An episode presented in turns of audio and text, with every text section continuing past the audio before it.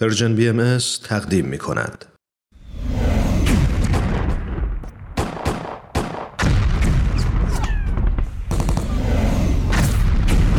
معماران صلح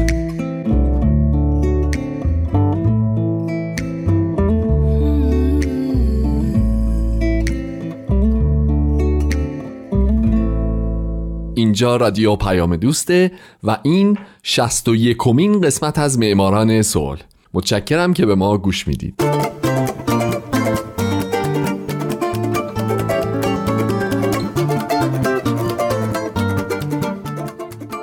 فارسی زبانان دوست داشتنی درود به شما. من هومن عبدی هستم مجری برنامه معماران صلح. من در این برنامه به زنان و مردان و سازمان ها و مؤسساتی می‌پردازم که موفق به دریافت نوبل صلح شدند کسانی که یا دغدغه صلح دغدغه همیشگیشون بوده یا اگرم نبوده در یک بزنگاه تاریخی کاری رو که باید انجام دادن و باعث شدن ما الان تو دنیای امتری زندگی کنیم.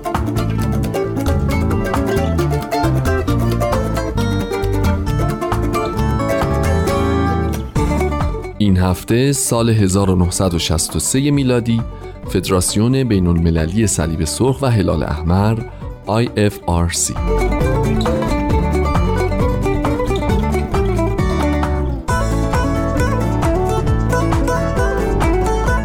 در سال 1963 دو سازمان مشترکاً برنده نوبل صلح شدند. یکی همین فدراسیون بین المللی صلیب سرخ و هلال احمر و دومی سازمان صلیب سرخ جهانی. سازمان صلیب سرخ جهانی رو هم که دیگه می‌دونین رکورددار دریافت جایزه نوبل صلح. این سازمان در سالهای 1917 44 و 63 برنده این جایزه شده و من قبلا در برنامه های 20 و 21 و 22 معماران صلح بهش پرداختم. اگر دوست داشته باشین می‌تونین این سه تا برنامه رو از روی سایت دانلود کنید و گوش بدید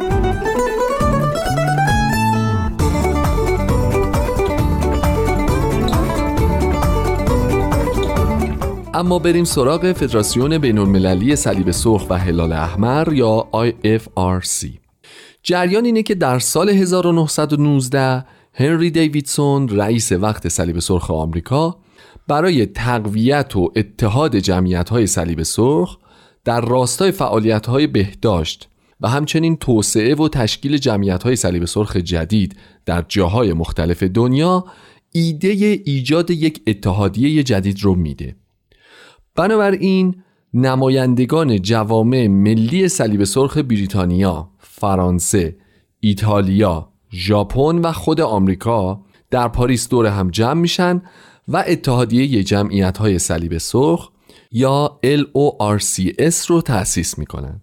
این اتحادیه که تأسیس میشه سازمان صلیب سرخ جهانی نگران میشه چرا که فکر می‌کرده تأسیس یک سازمان موازی جدید شاید باعث رقابت و تضعیف صلیب سرخ جهانی بشه. از طرفی دلیل دیگه نگرانی صلیب سرخ جهانی این بوده که پنج کشور مؤسس یک امتیازاتی خاص برای خودشون در نظر گرفته بودند و حتی این حق رو برای خودشون قائل شده بودند که حق حذف دائمی جمعیت های صلیب سرخ چند کشور رو داشته باشند که خب این قوانین با اصول جهان شمول و برابر بین تمام جمعیت های ملی مغایرت داشت.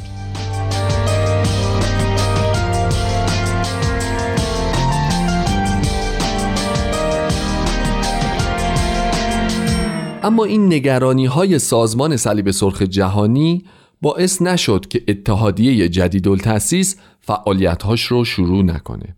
اتحادیه فقط تو پنج سال اول شروع به کارش 47 درخواست کمک مالی برای انجام مأموریت در 34 کشور جهان صادر کرد. تو کشورهای مختلف مثل روسیه، آلمان، آلبانی، شیلی، ایران خودمون، ترکیه، ژاپن و چندین کشور دیگه به پناهندگان و قحطی زدگان و زلزله زدگان کمک کرد. مثلا تو سال 1923 یه زلزله میاد تو ژاپن که 200 هزار نفر میمیرن اتحادیه به این کشور 100 میلیون دلار اون زمان کمک مالی می‌کنه البته اینجوری هم نبوده که اتحادیه جمعیت های صلیب سرخ و سازمان صلیب سرخ جهانی با هم اصلا همکاری نکنن این دوتا سازمان در جریان جنگ داخلی روسیه و البته در جریان معمولیت های امدادی و توزیع غذای به گرسنگان عالم و خیلی معمولیت های دیگه با همدیگه به فعالیت می پرداختن.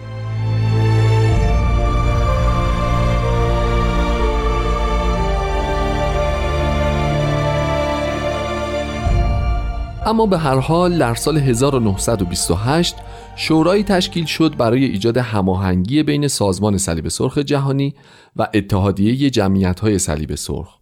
این شورا یه قانون مشترک برای جفتشون تنظیم کرد تا شرح وظایف هر کدوم مشخص بشه. تا سال 1952 اتحادیه بر اساس همین قوانین کار کرد. اما در همین سال اساسنامه مورد بازبینی قرار گرفت. در دهه 60 هم که دهه استقلال کشورهای مستعمره بود تعداد کشورهایی که این اتحادیه رو به رسمیت شناختن هی بیشتر و بیشتر شد و دیگه اتحادیه حسابی واسه خودش قدرتمند شده بود.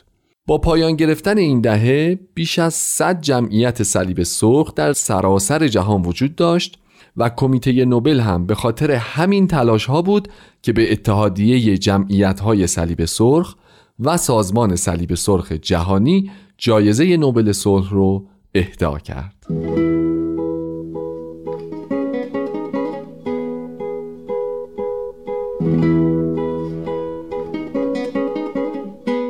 در واقع وقتی فدراسیون بینالمللی صلیب سرخ و هلال احمر یکی از دو برنده جایزه نوبل صلح در سال 1963 برنده این جایزه شد هنوز اسمش اتحادیه جمعیت های صلیب سرخ بود در سال 1983 یعنی 20 سال بعد از دریافت جایزه نوبل چون تعداد کشورهایی که جمعیتهای ملی به نام هلال احمر رو در بر می گرفتند هم به این مجموعه اضافه شد اسم اتحادیه به اتحادیه جمعیتهای صلیب سرخ و هلال احمر تغییر پیدا کرد. در سال 1991 دوباره اسمشون عوض شد و شدن فدراسیون بین المللی صلیب سرخ و هلال احمر. چند سال بعد هم صلیب سرخ جهانی و فدراسیون توافقنامه رو امضا کردند که مسئولیت های هر کدوم در اون کامل شهر داده شده بود.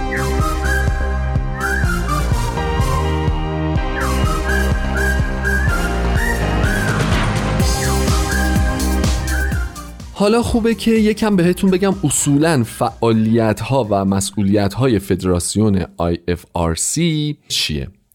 IFRC در واقع هماهنگ کننده بین جمعیت های صلیب سرخ و هلال احمر در سرتاسر جهان.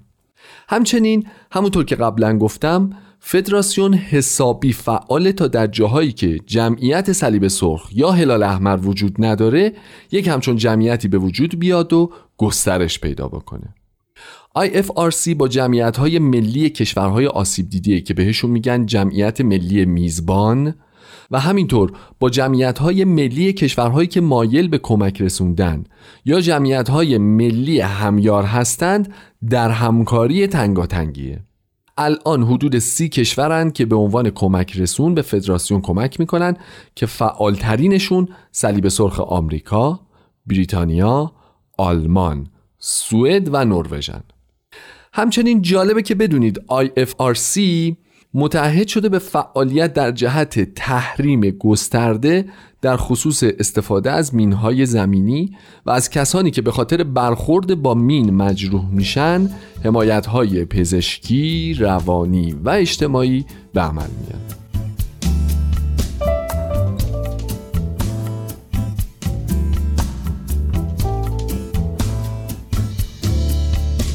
در حال حاضر IFRC بزرگترین شبکه بشردوستانه جهان با 15.5 میلیون نفر داوطلب 415 هزار نفر کارمند حقوق بگیر 160 هزار واحد صلیب سرخ و هلال احمر منطقه‌ای حدود 34 میلیون نفر اهدا کننده خون در سراسر جهان بیش از 115 میلیون نفر آدم آموزش دیده شده برای مقابله با بلایا در کل جهان با بودجه سالانه حدود 32 بیلیون فرانک سوئیس که البته 31 بیلیونش رو خرج کرده از جمله برای 77 میلیون نفر که در سال 2012 دچار حادثه های طبیعی یا غیر طبیعی شدن که فدراسیون تحت پوشش قرارشون داد.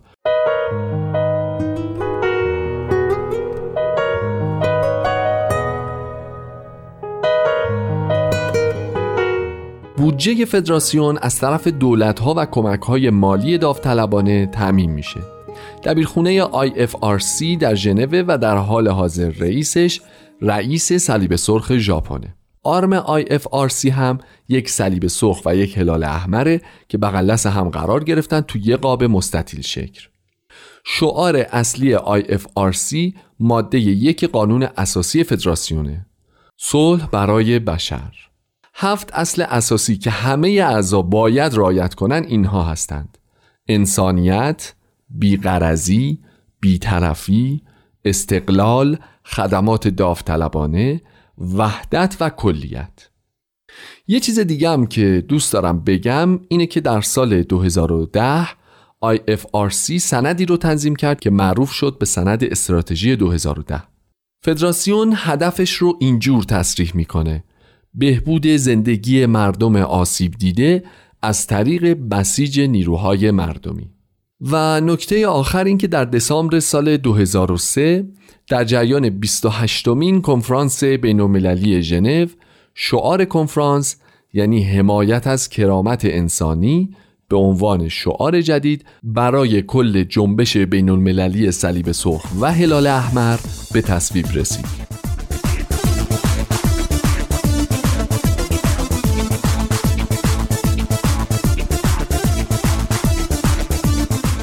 دوستای خوب فارسی زبانان دوست داشتنی و باحال. شما به برنامه 61 معماران صلح گوش دادین. من هومن عبدی امیدوارم شمایی که الان شنونده برنامه بودین. در آینده یکی از برندگان نوبل صلح باشید. تا من تو همین برنامه معرفیتون کنم و کلی کیف کنم. شاد باشید و خدا نگهدار.